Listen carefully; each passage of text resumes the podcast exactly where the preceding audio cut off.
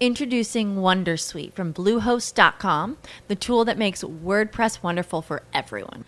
Website creation is hard, but now with Bluehost, you can answer a few simple questions about your business and goals, and the Wondersuite tools will automatically lay out your WordPress website or store in minutes. Seriously. From there, you can customize your design, pick your brand colors, and add blocks. No custom theme or coding required. You'll get content suggestions that you can keep or revise, and with Yoast SEO built in, we automatically help you get found in search engines. From step by step guidance to suggested plugins to an AI powered help bot. Our built in tools make WordPress wonderful for everyone. Whether you're a beginner or a pro, you can join over 2 million Bluehost users. Go to bluehost.com slash wondersuite. That's bluehost.com slash wondersuite. This episode is powered by denmeditation.com, with locations in Los Angeles that normalize meditation and make it available to all. The meditation is the primary focus, the bigger goal is for people to understand and love themselves thus creating more harmony in the community at large. To find out more about Den Meditation's teacher training programs, retreats, and all things Den Meditation, go to denmeditation.com.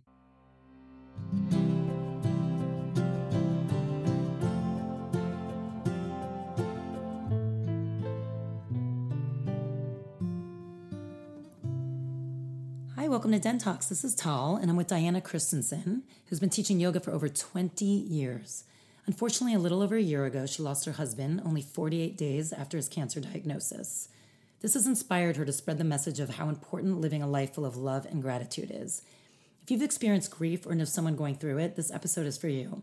Frankly, if you just want to be taking advantage of every single day of life, this episode is also for you.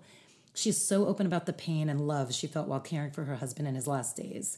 And we talk about the beauty that also exists in the passing of someone and how joy and suffering are all mixed together, not only in loss, but in every single day of our existence, and how we can personally show up for it and be present.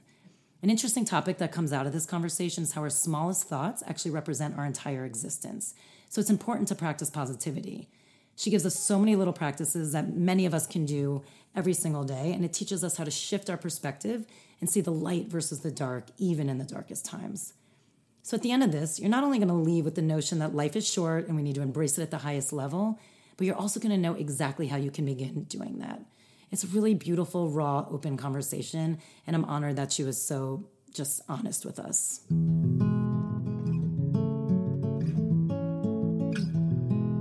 So, wow, I'm so happy to have you here. You were such an accomplished teacher, and I'm just really, really, really happy to have you here. And I want to start kind of with the Love Big project. Okay. Because I think there's something so amazing that you almost have to put a project out there to remind people to that this life is precious. So, and I always find that fascinating that we do constantly have to remind people. I mean, people go into practice for it every day.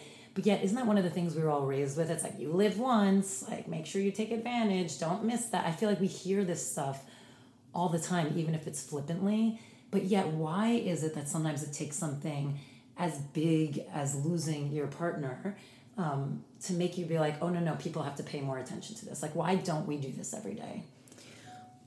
It's the question that I'm compelled to ask everyone and ask myself. I think that it's our human condition that we start to just get involved with our day and our life and and, and all the things that we have to do to sustain ourselves. And, and it's the very most important thing that we need, like breath, that we forget about. It's and, and how precious and limited our time is here that we actually get so busy in everything else that we we do we forget about that and so i believe that we need to find little practices and and little ways through meditation and through um, sort of little cognitive behavioral things that I've come up with in my own spirituality that that keep me fresh and keep me present. One of my favorite quotes is by one of my favorite authors named Annie Dillard.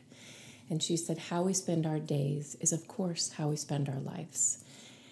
And I think That's about amazing. this all the time because we, we, we get caught up in like the year or the the bigger the big nuts of life whatever rather than focusing our attention which is what meditation gives us on the moments. Like, how am I spending this moment with you? And it's also interesting if people would look at that, if, if you take that just as a statement, the moment equals your life, how people would change how they look at all of those moments. And also just pause for a second and realize there's moments happening. Because I think a lot of people don't do that too. You, you let it go because you are so, like you said, focused on the years or the future that you don't even realize there's actually moments happening all the time. Yeah, right now.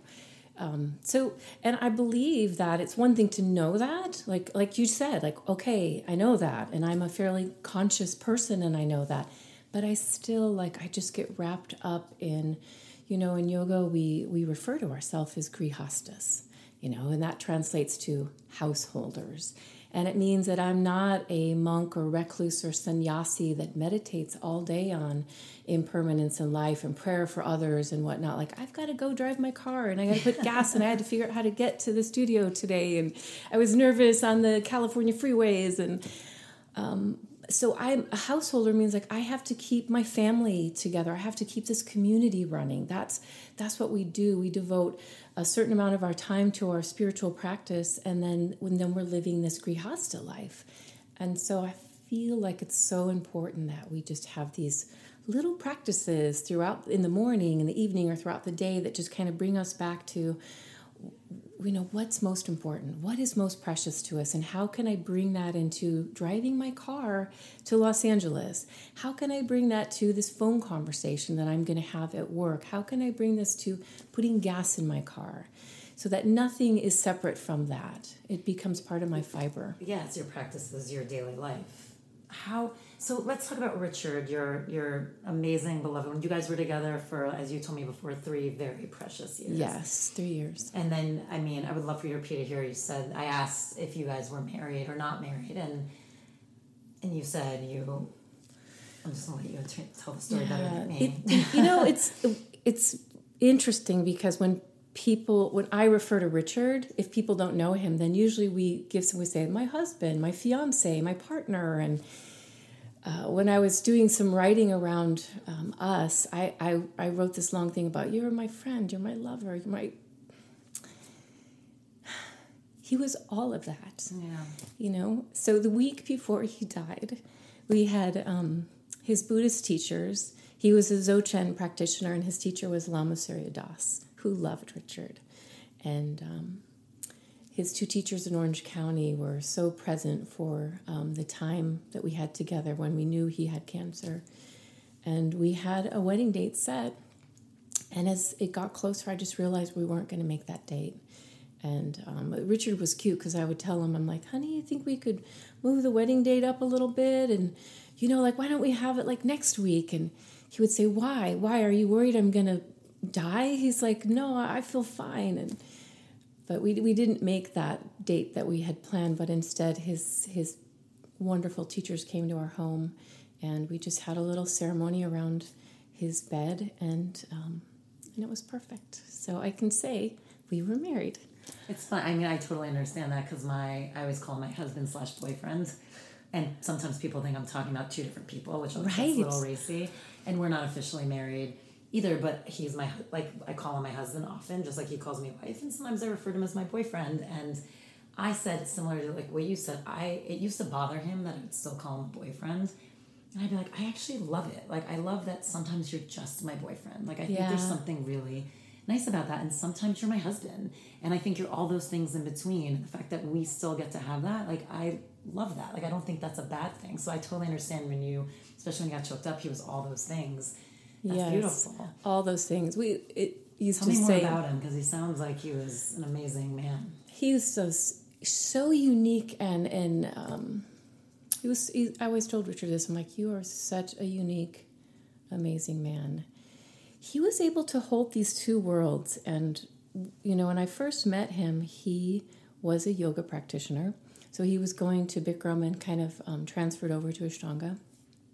And I always said I would never date a yoga student, but there you have it. That's how I met him.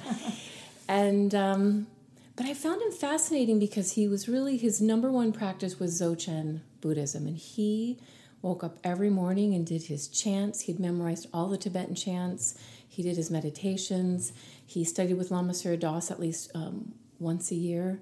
Did his own um, silent meditations on his own. He went to his Sangha, his spiritual community practice with his teachers in Orange County once a week. Um, after a long day of teaching, he was a school teacher and a, a football coach, and he would have 12 hour days and he would still get to his meditation, which I loved. So, this other part of Richard was that he played college football for USC. He was a lineman, and um, and he coached kids. He, he coached high school football, and, and and and you know there was challenges with that for him, like believing in compassion and love and also you know teaching kids to you know smash into the one across from you. And uh, but i love how he he struggled with that and also like just knowing what he meant to those young men and what a leader he was to them without them ever knowing that he was a buddhist practitioner. It was just the way he chose to show up a very quiet but very very loving and just very powerful presence. So talk to me about, you know, he got his diagnosis, brain cancer, and it was 48 days from the day of the diagnosis to passing. How do you feel like both of you are clearly practitioners of meditation and yoga and you practice all of these ideas of present moment. Did that diagnosis awaken things in you that you thought you were practicing? Like was it did it surprise you or did your practice really help you get through it? The practice, of course, I think is what supports us through any of the challenges we're faced with, including our own immortality or the person we love leaving us. Um, like, how did he do with it? Like, knowing he had 48 days, like, how long did he think he had? When... He thought he was going to live for years. He Glioblastoma is not a good diagnosis. It was all the different types of brain cancer. I had looked into it just enough to know that's the one we didn't want to have and and the doctors were kind. I think they let us know that w- there was no um, it, there was no treatment for it, in in the sense that I shouldn't say that there, there would not do any um, surgically remove it. You couldn't. Right. So we could have gone to chemotherapy, uh, knowing that that was, you know, going to take some of the quality of life, and and he chose not to. He chose for whatever time he had. He quality wanted to use quantity. different like yeah. alternative um, choices that we made around it, but. Um, but he at first was really out coming out of it strong. And and I remember the first two weeks he could still walk. And we were walking the neighborhood very slowly because he was very dizzy and uh, holding hands walking through our neighborhood. And he he stopped and he said I want you to know that if if I can't fight this if I can't you know I'm to be okay because I've prepared my whole life for this.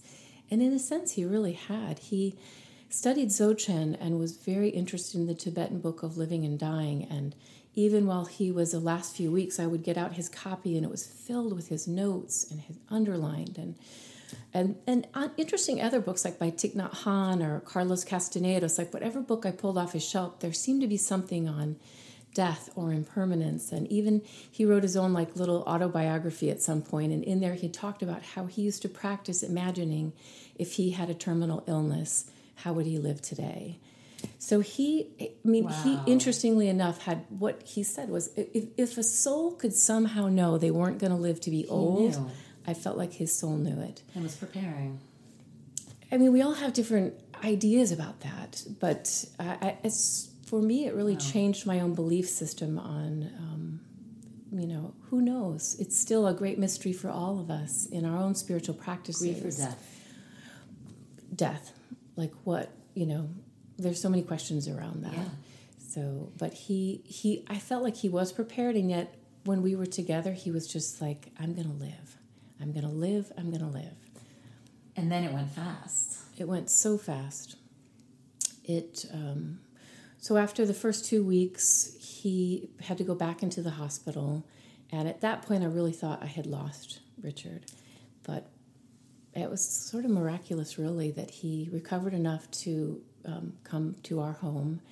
And uh, we got a hospital bed and had it put in our living room facing the ocean. It's like this little tree house. And we got to spend four more weeks together there.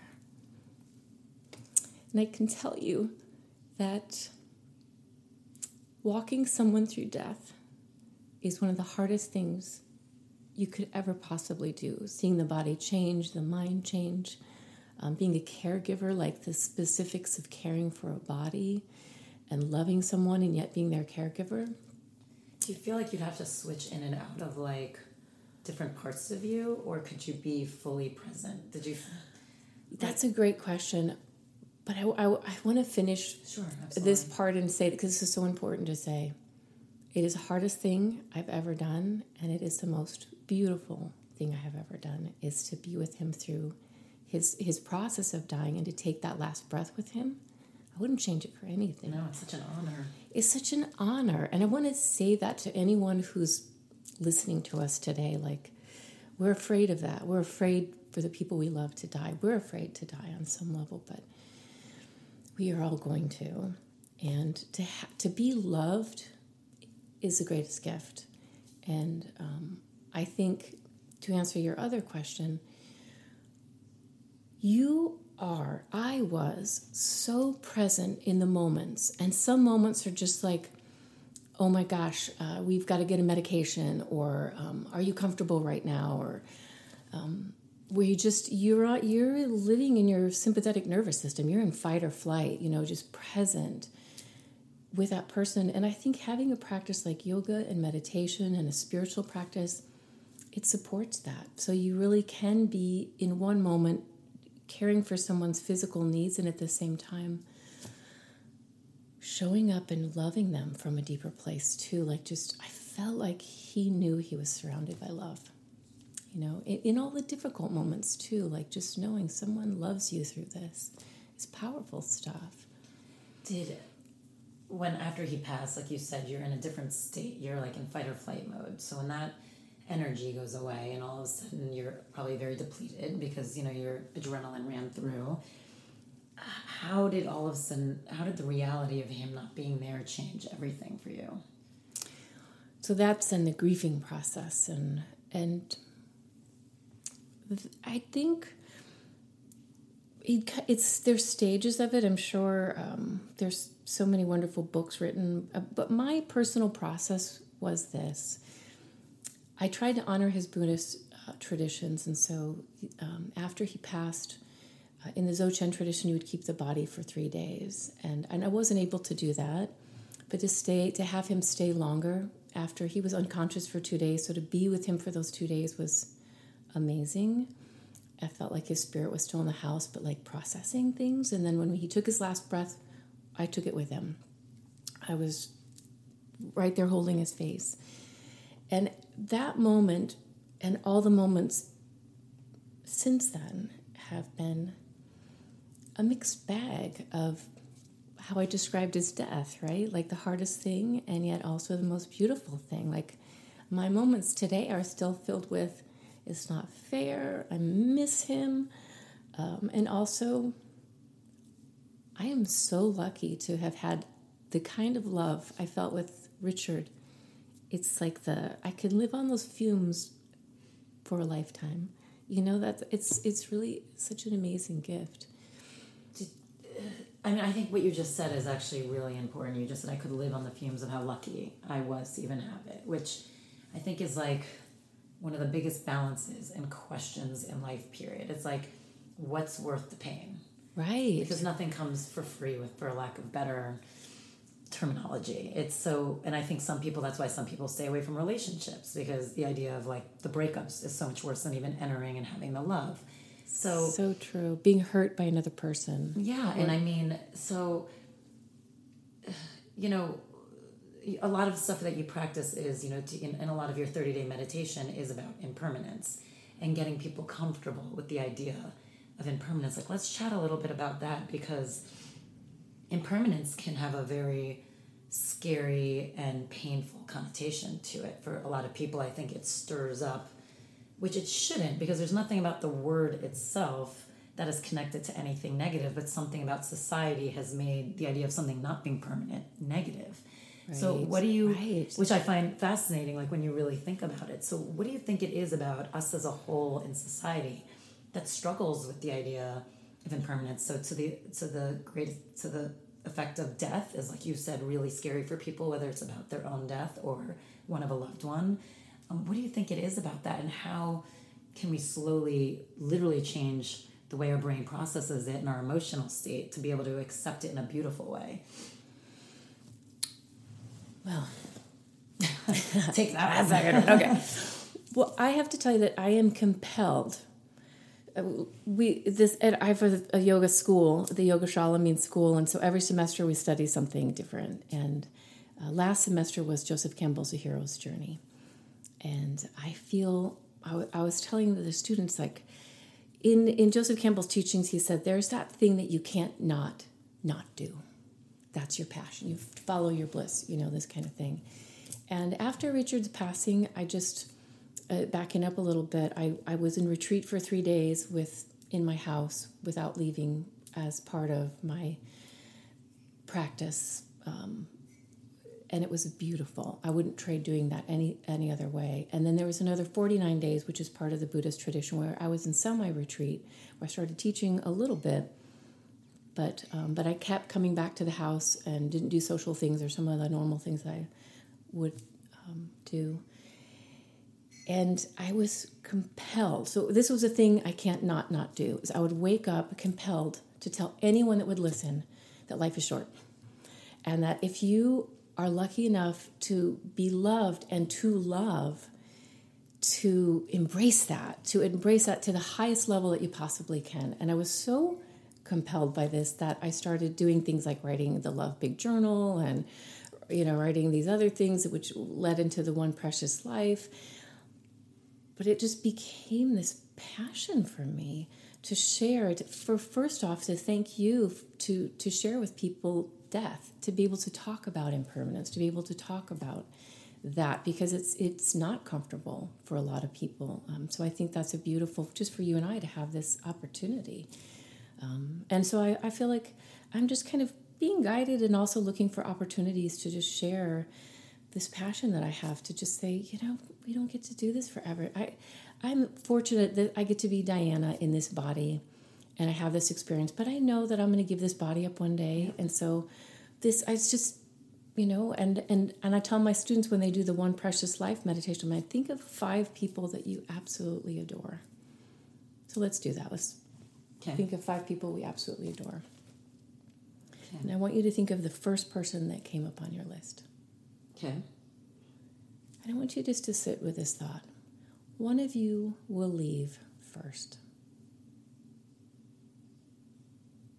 But you don't know when. We don't know if we have a day together, a year together, or we get to grow old and wrinkled and wise and be in our 80s together. But you and that person have a relationship that is impermanent, it doesn't last forever. So then, when I when I do this practice, we we um, we look c- closer at this this idea of of the gift that a relationship is, you know, and um, and how like we were talking about earlier, how we get involved in daily like, honey, you didn't do this, or you know, whoever this was, your your mother, or your you know, how we get involved in the little. In, natterings of the day. I don't know if that's a word, but I just made it one I like it. Um, and so I, it's if we can move this more into a practice where you just stop and and realize like hey i don't get to be with you forever. So how do i want to be with you today? It's a it's a very it's a it's a game. The, the students who have done this with me so i have done this with small groups at my yoga school and i have done it at the um, ashtanga yoga conference with 250 people uh, in montana. Like i've been sort of like as a traveling thing right now. Yeah. And the feedback I'm getting from so many people is how it has shifted the way they're showing up for their moments. And some of the original students that did it with me um, at our school did the first one and they liked it so much, like they did the second one. And then when we had the third one, a couple of them were like, I'm just to, I don't ever want to stop doing this. It's become part of my, the, the, the practice I'm to give us at the end is some, some of my students have just taken on is like the rest of my life meditation. But how do you get people? Because I feel like, look, you, you're so powerful, and it's beautiful that his passing led you with so much passion to keep spreading this message. But there's some people with a passing of a loved one that retreat Yeah. and stop living. So how do you get people to embrace, like you said, the moments versus retreating and being angry at the moments because they know they're not going to be there forever? So the idea of impermanence has the opposite effect versus impermanence inspiring someone. How do you deal with those people that impermanence actually shuts down? Yeah. Everyone is different.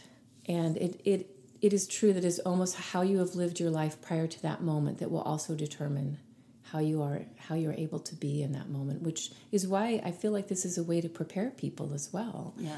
um, because I know so ma- we all we all know so many people that have lost someone they loved and they couldn't move on, you know, and it broke their heart so much that they couldn't um, find the joy or or or or live in the fumes of that love.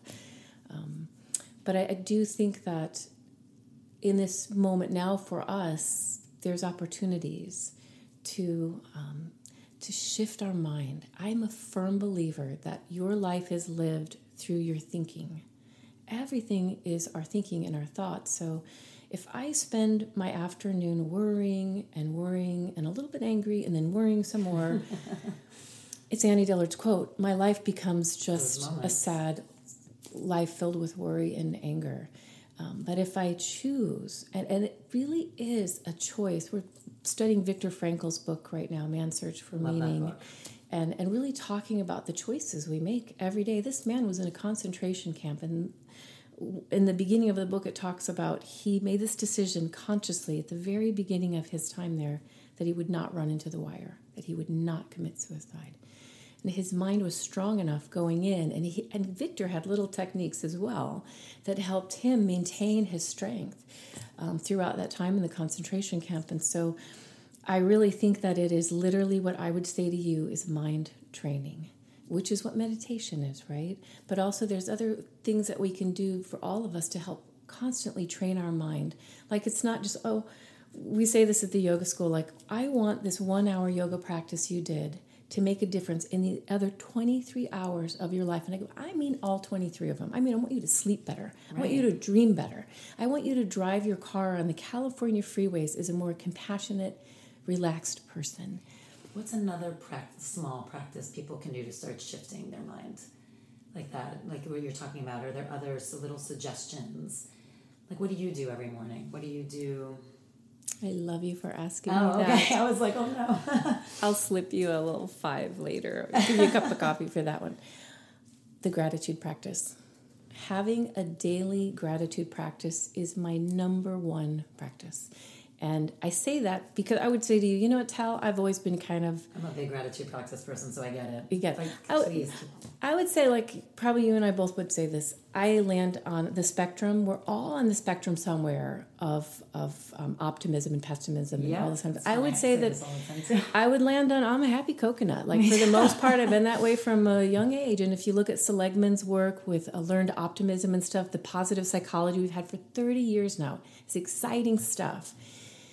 We would say that chemically, maybe you and I were predispositioned to be happy. I always say my resting place is happy. Doesn't, It's mean, I- doesn't mean I can't be sad, bitchy, in a bad mood, angry, depressed. Right. But my resting like place is definitely happy. and we're grateful for that, right? Absolutely. There's something to be grateful for.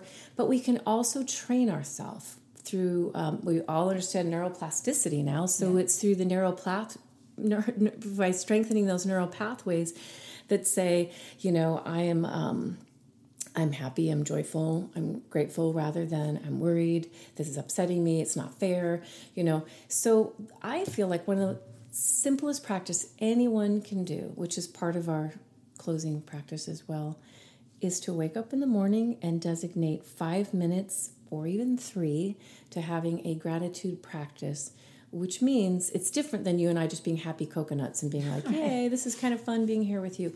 The difference is when I choose it as a practice, it means I say the powerful words, thank you. Two of the most powerful words we can say, whatever word you put behind that, you've given power mm-hmm. and you've raised your consciousness. So if instead of just like, this is fun, I love hanging out with you too, but ultimately it's like, you know what? I am so grateful that you gave me this opportunity and that you brought me. I'm grateful for that. Can you just feel the vibration? Yeah. Can you just feel the consciousness lift? So, to have it as a morning practice for me, and I've taught this for years, is just as simple. I use mala beads now. These are Richard's mala beads, but I used to use stones and beach glass and anything uh, tangible. I feel it's important to touch something, to touch something and say, Thank you for this opportunity to be with Tal. Thank you for Nicole's kindness in helping me get here. Thank you for you know my my time with Richard.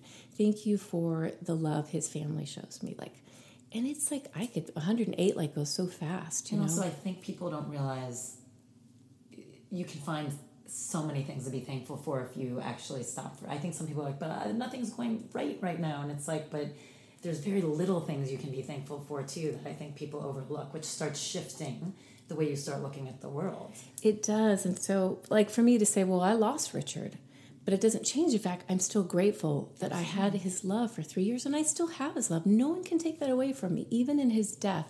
That is real. That is that is a power of a gratitude practice. I love that. That's a permanence. It's a permanence. It's like the impermanence becoming a permanence. It just shifts the way it, it it's been given to you. It's like it's still love. It just doesn't come in the same body or form. Yes. But that's like an interesting way for people to look at stuff too. I mean, how do you tell how do you help people and i want to take this from two different angles because i think people struggle and i do think death is so uncomfortable for people what advice would you give to someone in your position who is by someone's side whether it be their significant other whether it be a parent or a child that they're losing or even look for some people it's their animals like they get really close to their animals and that becomes heart wrenching. What advice do you give to those people? A how can you be there for that person? How can you be present? And also how can you i find a lot of people struggle with the letting go which can also be very hard on the person who's trying to leave. So what advice do you give in, in to that person who's in the middle of it, it that's I've given a lot of advice in the last year and four months since Richard's passing, and and it's the same, but also different than it was before I lost Richard. So yeah. I, I'm in. A, I was in a position as, as a teacher on a on a spiritual practice. So this is something I had done prior to losing Richard, and I have such a different understanding of it now, right. and such a different way of being with people. And again, everyone's different, and yet there's something so universal about uh, loss and about love and, and grief and, and these things. But I think it is so important that people honor themselves. You, you have to take care of yourself first. You have to find even the smallest ways.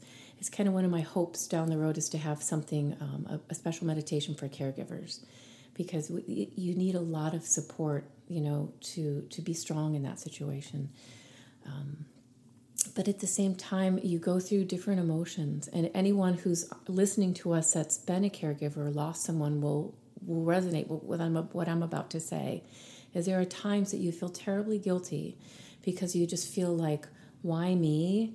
This is so hard on me or um, i don't have the strength for this. I remember one evening was so awful and I woke up the next morning at like two or three in the morning, always next to Richard. I was woken like, oh my God, I have to tell him I can't do this. I can't do this. I, I'm not strong enough. I don't think I can do this.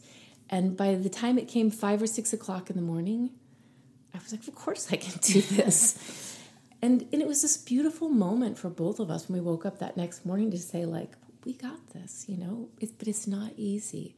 And so I think to tell people who are going through this is just to allow yourself to feel everything, to feel what's hard about it, to to keep communication open with the person that you love, but also with people that will support you through it as well. And um, I, I think I kind of come back to what we started with, which is love. Um, I really believe in my heart that love is the greatest gift.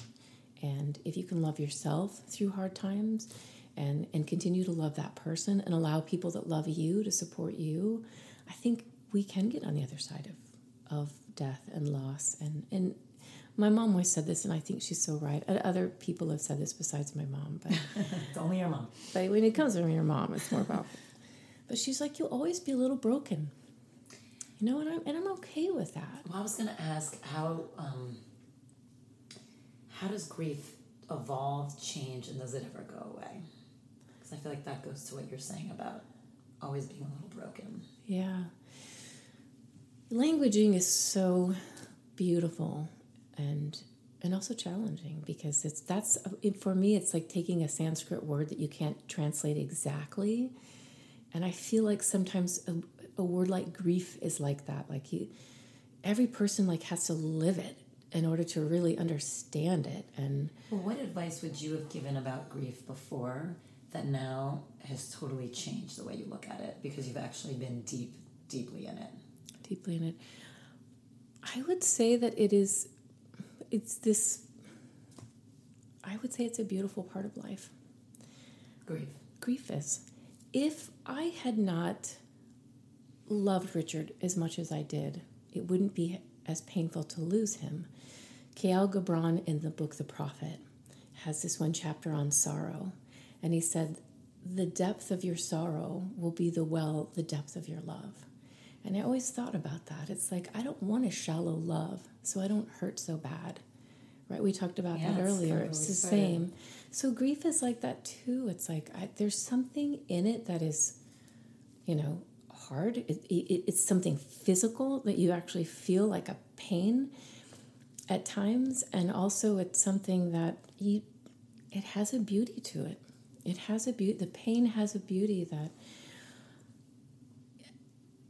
to feel it is I'm alive. I'm alive and I loved. You know, it's this is another th- goofy thing that I say to my students when we study the sympathetic, the nervous system. I always tease them. I'm like, what's better to live in the parasympathetic nervous system or the sympathetic nervous system? And I always try to trick them. Right? It's fight or flight or rest and digest. And they're yogis, so they're like parasympathetic, chill, zen.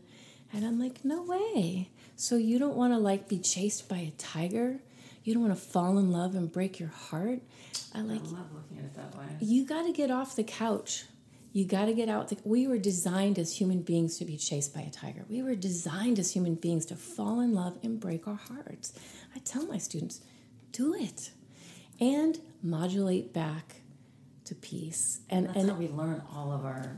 That's all of our growth is in all of those moments. It really is. And then, like you said, with grief, it's like hold your grief. It is real and experience it, but then let it go. And it'll come back, you know, and I'll feel that grief again, but then let it go. Remember Lord of the Rings? Gollum had the ring and he was polishing it all the time. He's like, my precious. Yeah. Remember course. that? I think we can do that sometimes with grief or anger or righteousness. I can polish that and be like, this is my precious. Do you feel like some people feel guilty letting it go? Yes, absolutely. And how, how, how does how do you grapple with that? The idea I think people maybe attach someone's existence to the grief. like if if I didn't if so an example of what you're asking me is like if I really loved Richard, I wouldn't get over it. Like I would remain um you know it's I think it is hard to it's hard for me to even wrap my brain around that because if I really love Richard, he wouldn't want me to live the rest. I mean, he really loved me too, so he wouldn't want me to be unhappy, you know. But I, I, I do think that that's a, it's a tricky, it's a tricky slope for some people, or a tricky, a slippery slope, where you hold on to it a little bit, thinking that you're honoring that person. I was just about to use the word honor. Like, how can you, how do you talk to people who are where you've been of this like deep grief, and try and illuminate different ways of honoring someone that doesn't have to always be tied to um, depressive grief, like the grief that paralyzes you. Not that I'm not. Of course, I'm sure it does at times. I'm sure you had your moments of you can't function for that day, or you chose to stay in. So, like, how do you?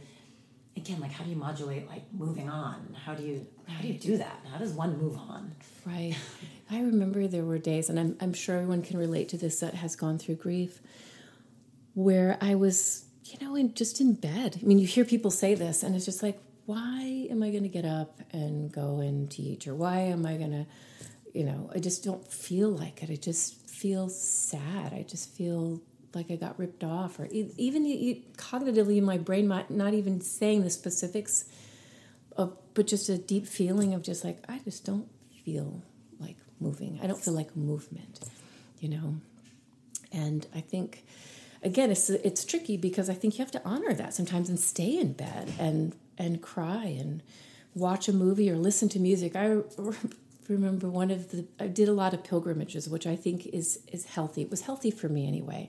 I had some of Richard's ashes and I wanted to take him to special places and, and it's very cathartic to get in the car and drive it. What is it, the 394 to Mammoth? Oh, I forget. Oh my god, three something. It's just like this straight beautiful drive. road. Like you just drive straight forever, and you're like, eh. I know. And I I, was end up speeding on that listening to like, you know, Tom Petty and screaming, but then also just crying and crying and crying. But I guess to answer your question for me, and maybe it's different for everyone, but what I would suggest if someone were here saying, Di, I just cannot get past this, I, just, I don't want to get out of bed still, I don't want to, is to give yourself little things to do to honor that person or maybe that you that they might want you to do or that you just want to do that gets you moving. Like a little trip with ashes or to um, go to their favorite beach. And and even though you might wind up crying at that favorite beach it got you out of bed and you you were you were in you were in mo- movement.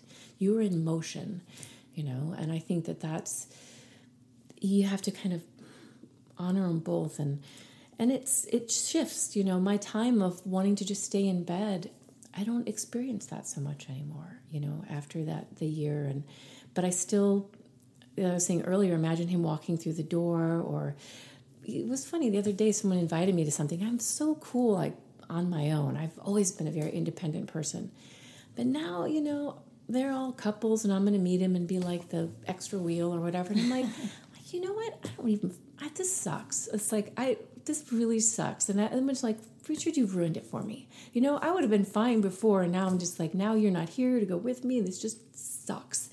And so then you make those decisions, right? Sometimes I go anyway and I have a good time, and other times I'm like, screw it, I'm not going to go. I just feel like I'm, you know, missing, missing that partner.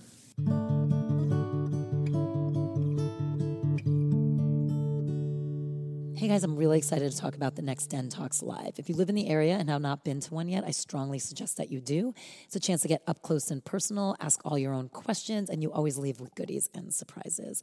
Our next one is about sex. We're calling it All the Feels. It's mastering sex and relationships, and it is a panel. We have three incredible guests that are masters in their field. We have Sex with Emily, we have John Wineland, and we have Ryan Weiss. And again, don't be nervous. This not only is this going to be so much fun, but it is a chance to just ask any fucking question you possibly can imagine. It's going to be at our La Brea location, Saturday, February 23rd at 7 p.m. Sign up now. Go to denmeditation.com or dentalkspodcast.com and please sign up. We will see you there.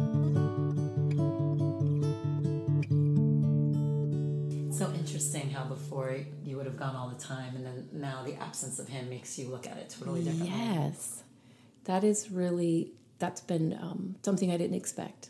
I thought I would go back to being my just independent Diana, travel the world. That's actually something really interesting. So, even though the person leaves, their effects on you, you are fully changed. They're just not there. So now you're actually readjusting to a new you. Exactly. Right. But it was, I would say, a couple weeks before Richard passed. I wanted to tell him how much he changed me. And I remember it was a very emotional moment because he was like shaking his head, like, no. And I'm like, you better know that I'm not the same woman that I was three years ago. And I even think on the other side of death, like some of the things that we would fight about that I would hold on to, you know, on this side of it, I'm like, darn, you were right about this, you know. I really do need to like pull away from this a little more, or spend more time, you know, not some really interesting things that he had always said that he was so, you know, so strong in his belief system or in like how I could change or we could be different. That on the other side of it, I have shifted. I've really shifted, and I might have just argued with him about another year or two. you know, it might have been more like he wasn't there to argue pulling with deep, anymore, and now so I'm just now like, listening. yes, I see. But I'm so not the same person I was three years ago. It's it is, it is true. So you think that's also part of like the adjustment is learning you're a different person, but also without him. So now you're having to learn. You're learning how to exist in a world with a as a, a little bit of a different human being with a different perspective. Yeah, absolutely yes. Is, are there any? I mean, this is such a random question. Are there any moments about him you remember now so clearly that you actually didn't really think about while you guys were together? Like, is there anything that randomly hits you now? You're like, it's so funny. That's the thing about him that I just think about all the time when it never really struck me while we were together. There's a so so often I just I mean, I missed so many things, but I missed the things that I guess you take for granted. I mean, I remember he would all he would we he would, was a school teacher, and I was teaching my yoga class and stuff. And I swear I would finish my class and no more than sit my butt in the car to drive home, and he would already be calling me because he'd be on break and he'd wanted to talk to me for a few minutes. And I remember like thinking like, "Oh man, Richard Jeepers, I didn't even like put my butt down." You know, but he was always like in connection with me, like sending me a, a loving text or calling me. We were always holding hands and he would kiss my hand and say, "Do you ever get tired of me kissing your hand?" And I'm like, "Who could get tired of that?" But mm. now I think of like I get out and I get in the you know my jeep and I'm ready to drive home and I'm like, you look at your phone, you're just like, call me, call me. Yeah. It's stuff like that, though. Just like, God, when it was happening, I took it for granted a little bit. And I guess this is the thing I love sharing with you right now because I want to share that with everyone. Like, there are moments where you can still like be like, oh my God, this is so wonderful. Just sink into it, you know, and know and it's you, precious. Yeah, you said earlier that love is the most powerful gift, I think is how you said it out of so out of everything in existence for you it's love. Can you like elaborate a little bit on that? And then how do you differentiate gratitude and love? One of my favorite all-time quotes is by a sufi poet named hafiz. And he said when all life's desires are distilled you will cast just two votes to love more and to be happy. Mm. and I, I've, I've loved that quote for years. But when richard passed um, I, we had like three services for him a Buddhist service, our friend's service, and then the high school had a service for him. And I had these cards made that I just gave you. On one side, say love big, because Richard's love was very big. He was six, seven. um, and I wanted the kids, I wanted the message, I wanted people to walk away and remember to love. He did. But then on the other side of the card is that quote. And to me, after his passing, I'm like, when you hear the words, when all life's desires are distilled, that means when we pass.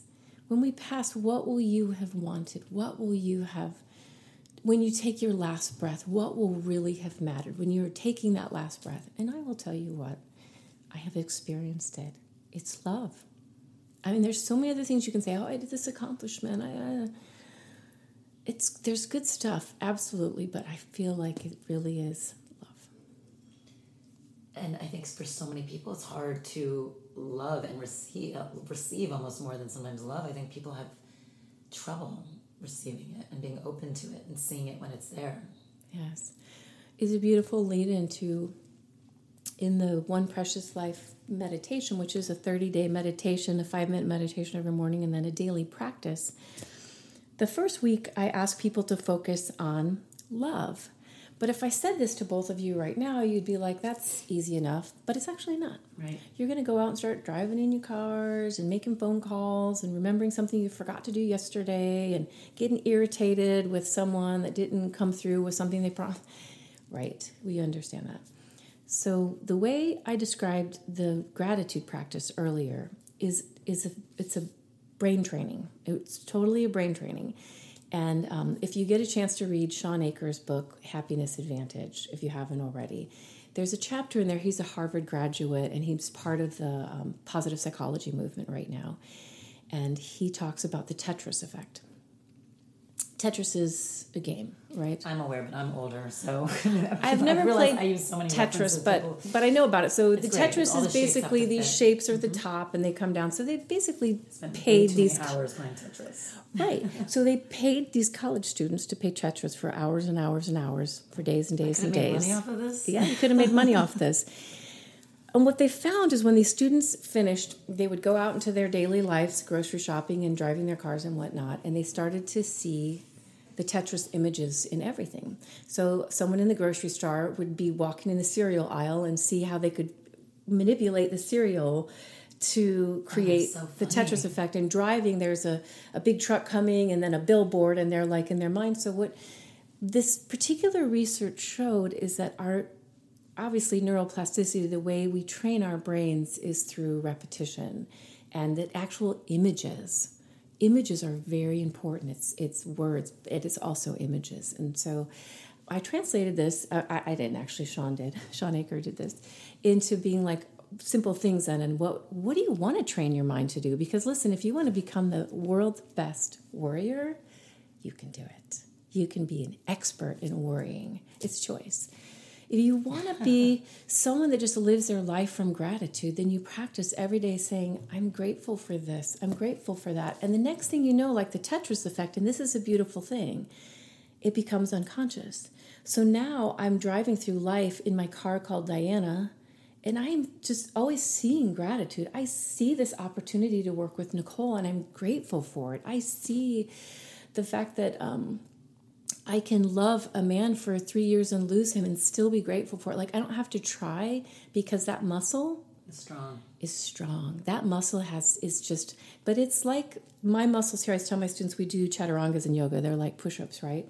And we do them every day. We do them every day. And my back is strong. My arms are strong. But if I don't practice for three days, guess what? My muscles atrophy in three days. It's sad but true. It is oh. the same with the plasticity of your neural pathways as well. So if I'm not constantly practicing being grateful and I start to shift to practicing worry, then I get better at worrying and I'm not so good at gratitude anymore. So it is what we choose and is how we choose to practice it that really creates that. So all of that to say, I've decided that we can take love and do the same thing. We can take love and make that a practice of loving. So in the um, 30 day One Precious Life, I ask my students to create I've done it for them in their workbook, but two different forms that are going to be the uh, journaling that you do during your time. And one of them says, Who you love. And every day you write, I love my mom. I love my dad. I love my dog. I love my friend. I love my and, and I so maybe the first day you come up with like 30. You're just like, I mean, I really love these people. Then the next day you wake up and you remember, you know, I really love my grandma. She passed away, but I really you know? And then the next day you're like i really i just met you but i'm going to tell you what i really love you. I love our time together. I love you. So every day you're adding to this list and what it is is like your wealth. I used to well i'll talk about this in a second. So then the second list if you're curious is a list of what you love. And this one is fabulous as well because you start to go out through, through the day going i really love this meditation studio you've created I really love that when I get home, I'm going to walk on the beach. I love walking on the beach. I really love snuggling up with my dog. I really love the sound of um, the birds in the morning. I love the sound of the surfboard hitting the water, the gliding of the water. I love sipping my coffee. I love the smell of my coffee. I love it when it rains. Oh, and and so you just go through this list and and every day and again, you're going to get good at this. Trust me. You just start this, and every day you're just going to start. It's like the Tetris effect. You start seeing it. You're like, I love eating gelato. I love hugging you. I love it when you kiss my hand. You know, and so the more you say it, the more you write it, the more you experience it, and it becomes your Tetris. And for you, you think writing is a really important part of this. It's actually I do. I do. So in the in the 30 day meditation, this is an old practice, this is old Diana practice um, from the Shala, is I have them take um, a dollar bill, which we have little funny dollar bills made on one side. and then on the other side, I ask my students to write the things that they are, the things that make them wealthy, the things that truly make you wealthy. And that winds up being those two lists who you love and what you love becomes everything you put on the back of this dollar bill. And then I have my students put this dollar bill in their wallets where they see it all the time they realize credit cards have energy and money in banks and places, but that's not our true wealth. And trust me, when you take your last breath, you realize that's that's not your true wealth. But when you pull this out and you look at it, you realize this is really what makes your life rich and wealthy. And it's just this beautiful reminder.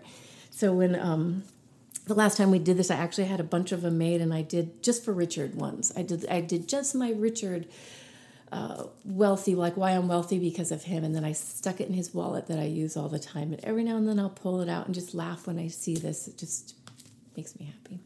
It, that's beautiful. I mean, I love all of that because I think again, we you said it earlier. It's all choice.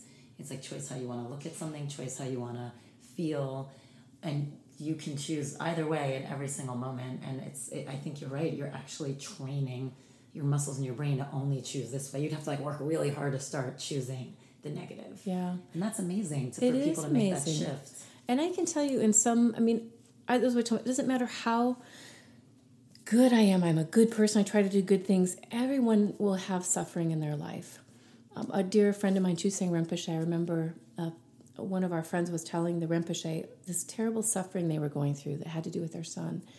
And I and when they finished, I knew they were waiting for Chuseng to say something really profound and compassionate and everything. And you know what he said to them? Everyone suffers. And I remember thinking, like, oh, shoot, dude, that wasn't the right thing to say, right? But I think about it now all the time. And I think about you saying, I'm like, I, always tell my students, like, if I had a handful of beans when I do my meditation, I told them I always do, like, my, I'm grateful, I'm grateful, I'm grateful. And then I have my other beans where I'm like, I'm praying for a towel because this is happening. I'm praying for Nicole because of this. And, and one day they were kind of all mixed together, like in my hand. And I'm like, oh, my beans are all mixed. I'm like, such is life. Such is life. The joys and the sufferings are all always mixed once. together. And we can't avoid them. We can't like live our lives trying to Can you avoid say the sufferings. clearly? Because I think that is an important message for everyone. The joys the sufferings of life. They're all mixed together. The joys and the sufferings are all mixed together. And you can't pick the sufferings out and put them over here and go like, I didn't sign up for this. I'm not going to have any suffering in my life. None of us can. It, we, it's always like um, we would say. Joseph Campbell said, "You know, say yes. Can you say a big hearty yes to the adventure?"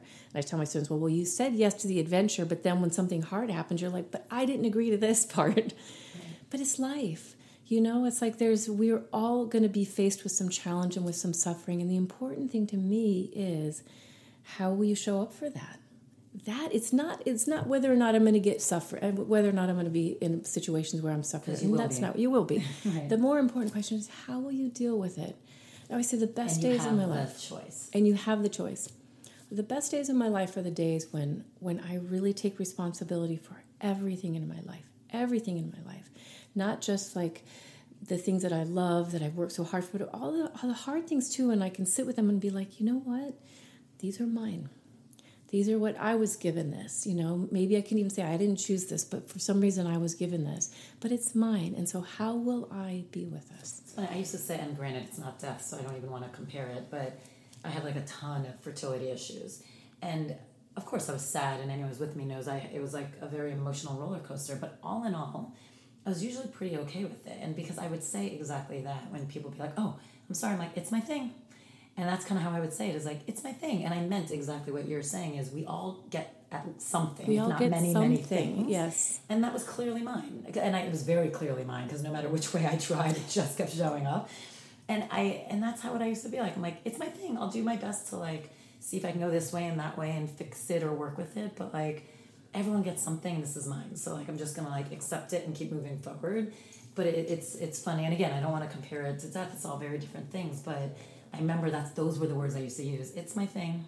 But we what I used to should compare it. I mean, we, we absolutely, I love that you brought that up because that is life. It is like what we, you know, death is something that we will all experience. And I'm so grateful you're willing to talk with me about it. But it's, you know, uh, Viktor Frankl's book, Man's Search for Meaning, was written back in 1949. and I tell my students it is absolutely pertinent and as It powerful resonates. today because what you went through with fertility is like that is your that is your life that is your love that is your happiness and so the question really is how like you said you know sometimes we can't fix things you know but we tr- but we try that's part of it like what can i change what can i do um, the quote for last week by viktor frankl when we i'm going to butcher it a little bit when we when we're unable to change something we're forced to change ourselves i butchered it No, no, but that's, I mean, I love that quote because it is so true. It's like, you know, what do they say about like insanity? You keep like bumping your head up against the wall and expecting it to change. right But it's, I used to say that again with the fertility. I used to tell people, like, if you want to be a mom,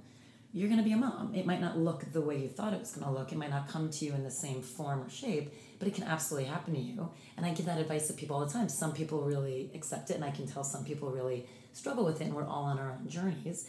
But my point to that was exactly that, which is you got to remember the bigger idea of what it is you're you're growing towards, and know that it might not come exactly how you want it, but And you know, I have a beautiful baby girl, and I'm not even a baby anymore, but like a toddler at home who's amazing. We adopted her, and I wouldn't change hmm, any of it beautiful. to get there. But part of it was also like, all right, like very quickly, like changing direction for me of just accepting like this is my thing, this is what's happening. I'm not going to dwell and you know, let me. What can I do? I know I want to be a mom, and I know that there's a child out there for us.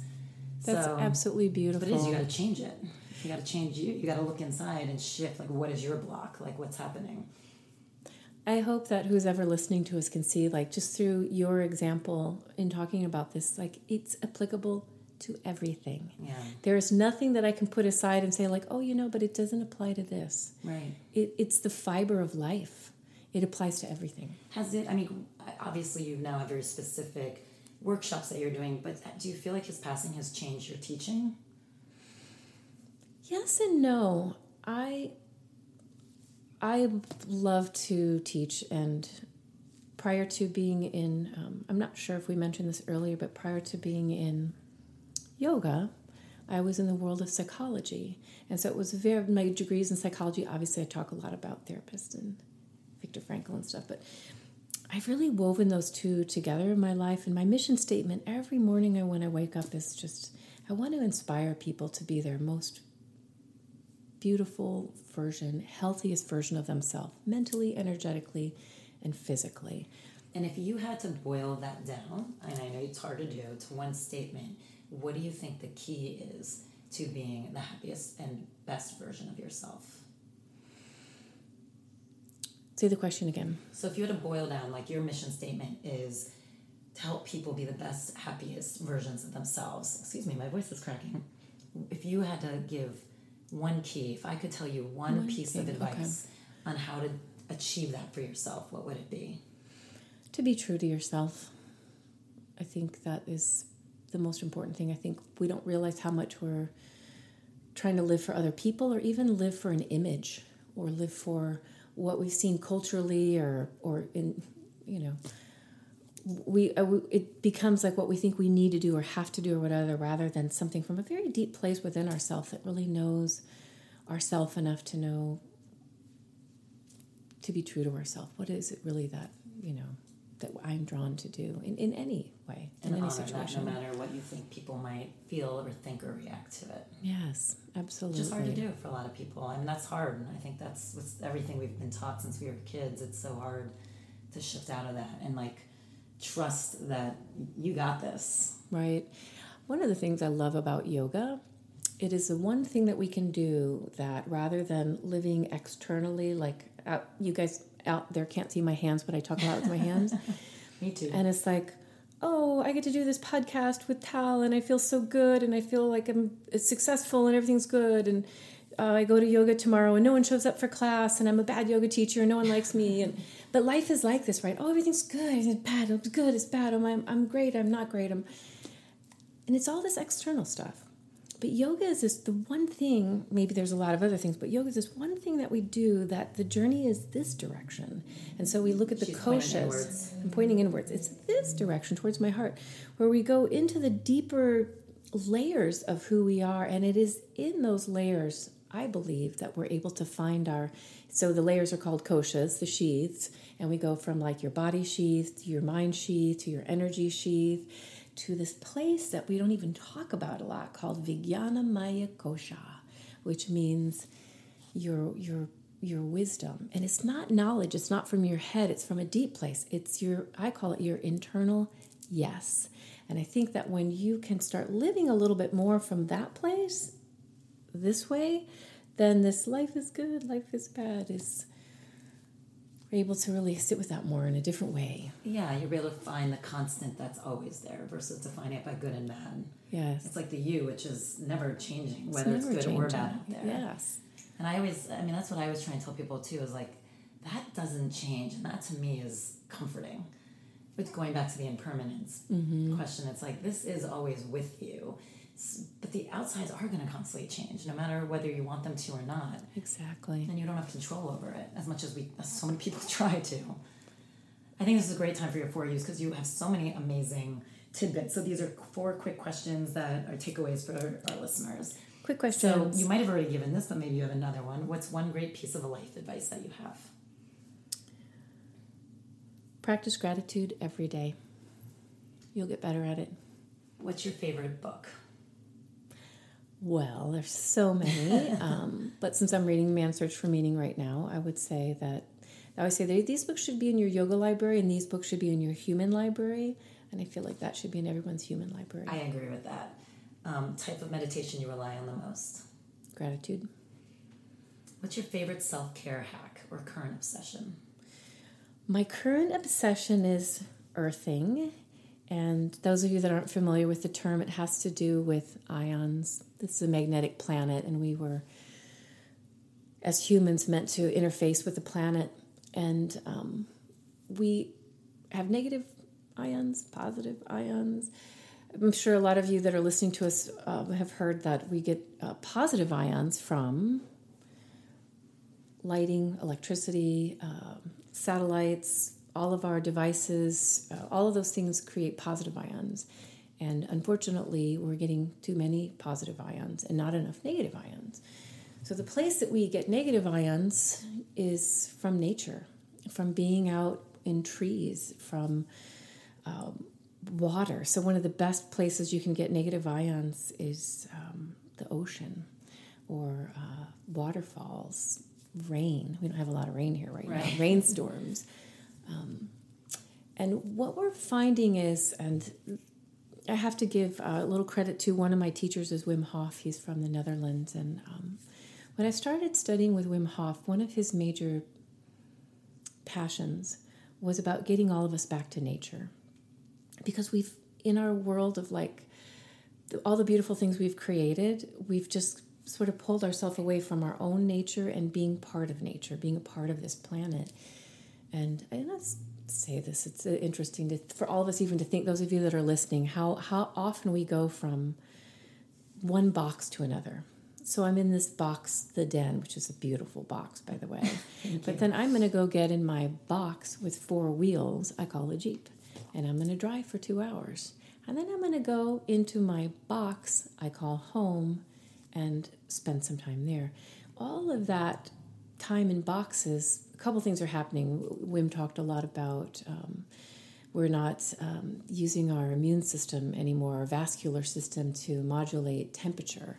You know, we're always staying in that state of homeostasis mm. rather than exposing ourselves to um, to heat and to cold and the body's the vascular system dilating and contracting we need that. It's like being on the couch of life again. If i just stay in my boxes i'm on the couch of life eating cheese puffs and i'm not developing a strong autoimmune system and i'm not having a strong vascular system so I feel like my husband would like the couch of life. I like to call it the couch of life. That's not a Wim thing, that's a Diana thing. But so then part of that was actually grounding. So we were, as humans, we were meant to ground. And the grounding being our bare feet or our hands or any part of our body touching the earth is a way for us to ground and also get those negative ions that we need in order to function properly, just for our bodies to function properly. So, what they found the research of um, when folks are not getting enough time or not getting enough negative ions, they have too many positive ions is that there's um, their body's just filled with inflammation. And, and there's and there's a lot of other research that, that's um, being done on depression, um, autoimmune diseases, um, so many things out there. So basically one of the easiest things that we can do in order to get more negative ions and to ground is to go barefoot. So at night, you know, in the parks, in the grass, or to go to the beach, to walk in the ocean. I love being barefoot. I love being barefoot too. So that's basically it. It's like take your shoes off when you can. Take your shoes off because unfortunately, what's happening, even when you're not in the box, so I see people outside, and you are, if you're in nature, you are getting more negative ions from being on the freeway than being around a bunch of trees. Um, even um, pine needles give off negative ion, ions when the wind blows through them. So you are getting some there, but with the grounding, we need to have our skin touch the earth in order to ground. And if we're wearing shoes, they're made of synthetic fibers. You're not grounding. If you're walking on a street that's made with um, concrete, it's not a natural fiber. If you're on stones, you're grounding. If you're on concrete, you're not. And the shoes just create a barrier in between you. Sand's grounding. Sand is grounding. Dirt's grounding. All of that. My parents. Kick off your shoes, guys. kick off your shoes. So I was saying I was working with um, the Dear Jack Foundation that works with young adult cancer survivors, and I teach them yoga and meditation, and um, and also I teach them breath practice. One of my favorite things to teach is breath practice. But when I teach them the earthing, it's like I think everyone's favorite thing is to really. back to being a child. It does That's what I love. and you just you realize you'll sleep better at night you'll be happier um, you it really regulates your moods when you think about like this is um, our medicine cabinet is, is our hormones it's, it's our you know so dopamine adrenaline cortisol all that stuff we should naturally be able to melatonin adjust those levels ourselves but because we're spending so much time out of our nature the way we were designed we're finding it's messing up our medicine cabinet more and more and more So interesting. Oh my God, we could do a whole other podcast on earthing. Thank Okay. you for bringing that up. So, oh, and there's an amazing book that you're handing over right now, which is Earthing, the most important healthy discovery ever. Clinton Obers, Stephen Sinatra, what a great last name, and Martin Zucker. And it tells us everything we need to know. you have to get the book. There's so much on earthing right now. If you, what I would recommend is when you search a Google search, do negative ions earthing. But this book is fabulous. But there's so many articles right now written. You've given us so many recommendations, and this is, I, I mean, I want to close soon, but before we close, because I've taken up so much of your time, one piece of advice for those who, um, what's the advice for those of us who are not necessarily going through grief, but our best friend is going through it, or a family member, someone that we, we're not the ones who are in it, so they might be pushing us away, because I feel like almost all of us have been here, and everyone, like you said, death is uncomfortable. What can those of us on the outside do for those who are on the inside? That's a beautiful question. I can only speak for myself when it comes to something like this. But what I appreciated from people was their willingness to speak about it. And even just to reach out and say, I love you, I'm so sorry. I want you to know I'm holding a space for you. Because sometimes when people don't know what to say and they feel like they'll say the wrong thing, they Don't don't say anything anything. And that hurt me the most. Or when I would see friends I hadn't seen since Richard passed, when they would just be like, How's the yoga studio? And how's, you know, your happen. dogs? And, um, or, you know, or you know, it was a holiday or something like, How's your Christmas going? And I'm like, Dude, my Christmas is wrecked, you know. But it, but it was, you know, it was one of those things where I just, and you don't know the right thing to say. It doesn't matter. There's no right thing to say, but just to say, I love you, and I can't imagine how hard this is for you, and I just want you to know I love you. Like just speak, and if and if they need their space, give them their space. But in that space, to just in little ways, just reach out and give little I love yous. I'm thinking of you. I love yous. I think I'm thinking of you. Reach out with zero expectation of what you're getting. Back. Yes. Because uh, we don't know what someone on the inside is going through. So they may get it, but not be in a place to respond. But that doesn't mean you're not hearing it. Right. And I do think when you're going through grief, you don't want to respond to everyone. I don't want to send everyone a long text about how I'm feeling or an email or or even very few people you want to launch into like how you're actually crying every day or whatever. But just to someone to reach out and say, if you did need to talk about I'm crying every day, I'm here. I think that's great advice because I do feel like people get paralyzed with the fear of fucking up, like just saying the wrong Yeah. thing. Nobody wants to make it worse, and then I I do know a lot of people that ignore it. You're right, and act like it just doesn't. Yeah. It didn't happen. Yeah. Which it sounds like is way more painful because it's so present for you. Yes, I remember hearing someone say, uh, if you don't know what to say, don't say anything.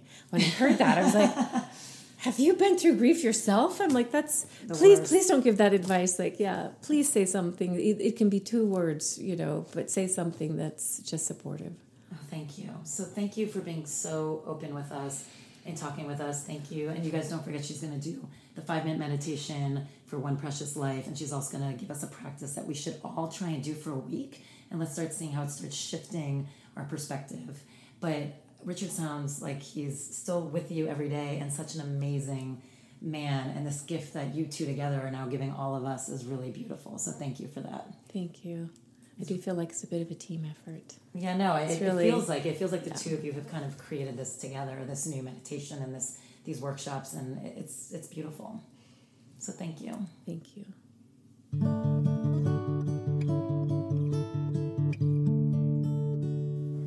Meditation we are going to do is part of the One Precious Life. And when people commit to the 30 day meditation and practice, I ask them to do a 30 um, a 30 day commitment to a series of things, one being a, a morning meditation, which is five minutes, and that's what we're going to do here today. Um, but also, part of that is um, a daily gift, which is a, a, piece of gratitude, a daily practice, which um, the first week, which um, Tal and I are going to invite everyone to do with us, is a practice on love. And, and then at the end of the evening, there's what we call a reflection. And at the end of the day, you kind of do an assessment of how you spent the moments of your day. Um, so let's just ask all of you out there to consider doing a one week version of this One Precious Life practice with us. I think Tal has already agreed that she's going to do it with me for a week. I love to have reminders. I think having tangible rituals are very important. So I want to ask all of you if you want to take this commitment with Tal and I to please get yourself uh, a prayer thread, which is a tradition in Buddhism, Hinduism, Judaism. It's just a simple cotton thread that you can use to tie around your wrist. Maybe a red thread is what I do with my students. Um, that'll be there for your one week to remind you of the commitment that you're making, the promise that you're making to yourself in this svadhyaya, this self study. Or you can use something as simple as a mala bead or a bracelet or a ring or something that's precious to you that you know you're going to wear for this week that will remind you of your commitment to this. The first part of your commitment is going to be to choose um, something daily that you're going to be grateful for. We're going to call that your gift. Let's say that the first day you're going to be thankful for your mother. And so all day you're just going to be thinking of your mother, maybe sending her a message or whether she's still with us or not, to just be sending her love and gratitude for, for her being your mom. The second thing you'll commit to every day is what we call a daily practice. And for this one week, I want your daily practice to be around love, the simplest, simplest, most powerful gift. So, in that, I would like you to start a journal that has who I love written on it and another page that says what I love written on it. And every day, I want you to fill it with one thing, five things, ten things of who you love and what you love as part of your practice that day. Now, during the practice, you're also welcome to share that with others. So, I had one of my students, it was such a beautiful example. He had um, his Pilates teacher, who has been his Pilates teacher for seven years.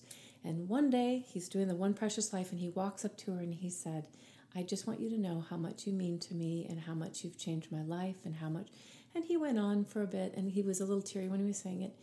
And she burst into tears and hugged him and said how much it meant for her to hear that from him. And we were just saying, you know, you have people that you love and you know you like you know you love each other, but you don't say it. You know, just take moments during this week to just stop and tell people that you love them. I, and I love this practice too in my life. I'll be hiking with the dogs or something. I'll just stop and I'm like, I love my life. Look where we're hiking. Look where we live. You know, of course, I'm talking to my dogs, but uh, it's another way for you to to say um, the things you love list as well so that is your practice and then i'm going to ask you to at the very end of the night before you go to bed to do a self-reflection which is just a quiet moment where you might sit or even lay in bed with your eyes closed and go through of course the annie dillard quote again how we spend our days is of course how we spend our lives and to, to go back and how did you spend your day start with the morning when you were driving to work or when you woke up, when you were brushing your teeth, what were you thinking when you were brushing your teeth? Were you worrying? Were you excited about your day? When you were driving to work or walking to work, what happened the first part of work? What happened during lunch? Go through your entire day, just do a little assessment give yourself that time to really reflect on what happened. And then, of course, lastly, for the one week, we're going to do, um, preferably in the morning, but it could be at night, a five minute meditation. And this is the meditation. You are going to begin with a mantra, three lines that I will give you when we start the meditation. And the lines are How my days are limited and precious. How will I spend my remaining days? And how will I spend today? That is your mantra. We're going to go into 10 breaths. And uh, when you're breathing, I'm going to ask you to put your right hand over your heart and your left hand over your heart. And after the breaths, we're going to take a moment to go over at least five things that you are grateful for. And with every gratitude, I'm going to chime the bell. And when we finish, you are going to say, Thank you for today. And I'll chime the bell again three times. And that is the meditation. So close your eyes, get into a comfortable seated position. Kind of let go of what you're doing later today, what you did yesterday, and try to sink into this present moment. And we'll begin.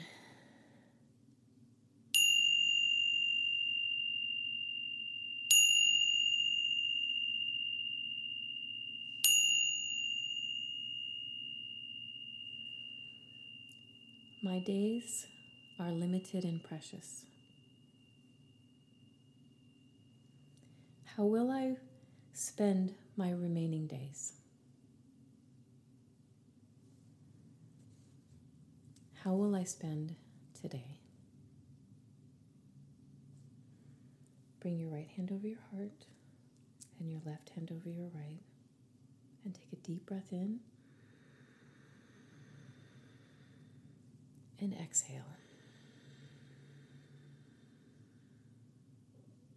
Take a deep breath in, heart wide and open. And exhale, let the shoulders drop. Deep breath in. Deep breath out. Breathe in.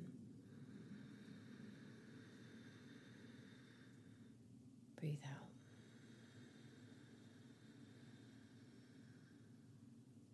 Breathe in. Breathe out.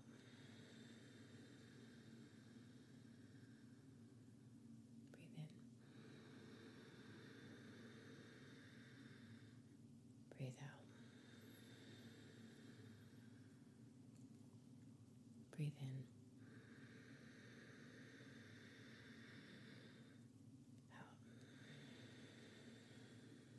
Continue to breathe in.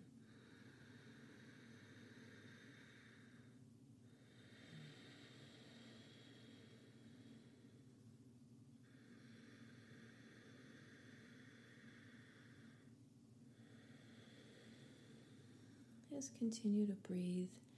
Just allow yourself to move into a space of quiet presence.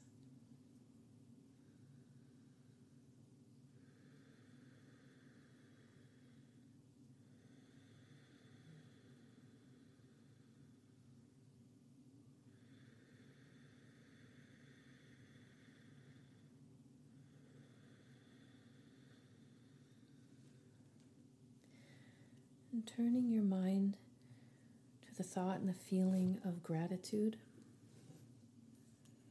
Try not to overthink this, but instead allow your gratitudes to come from a deep place within, like they surface up through the water and present themselves to you. When you hear the chime, allow something to bubble up.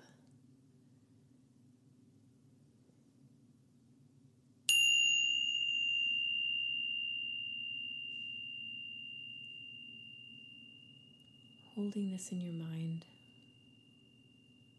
as a gift. Feel blessed, feel grateful. Holding this, you are so lucky.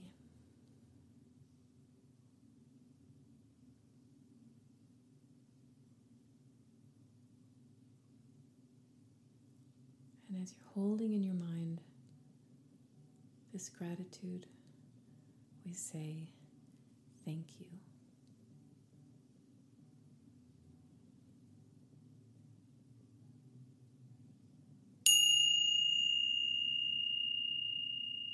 And allowing a second gratitude to bubble up through the well of you and surface might even surprise you. What shows up? You smile. Feeling blessed.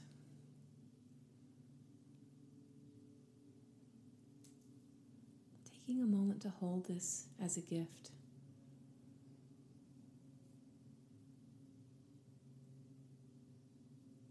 feeling lucky.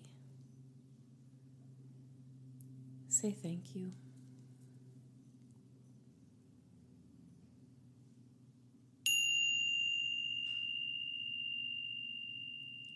Third person, thing, experience, gratitude moves up through you and surfaces as you hold it.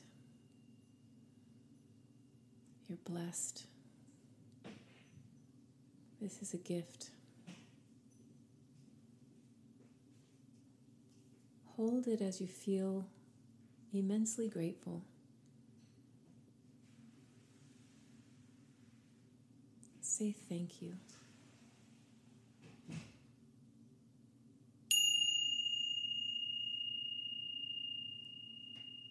Deep breath pulls a gratitude up through you to the surface where you see it. Hold it in your hands.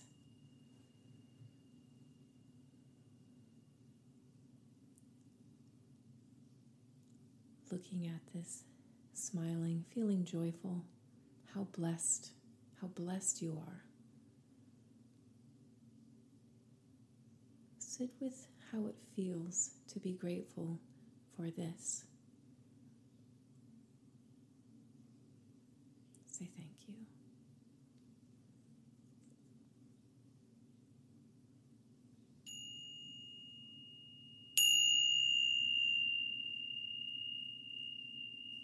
One more thing makes its way up through your being to the surface as you hold it in your hands.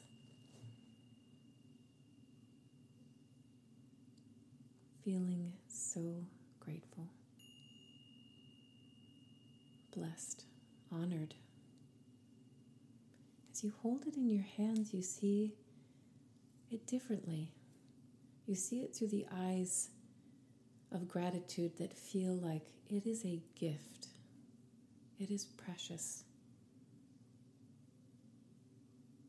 And say thank you. With your hands over your heart, you're feeling these five beautiful gifts that have risen up into your consciousness that make you feel so wealthy, so rich, so blessed. We finish this gratitude practice with two powerful words. Thank you.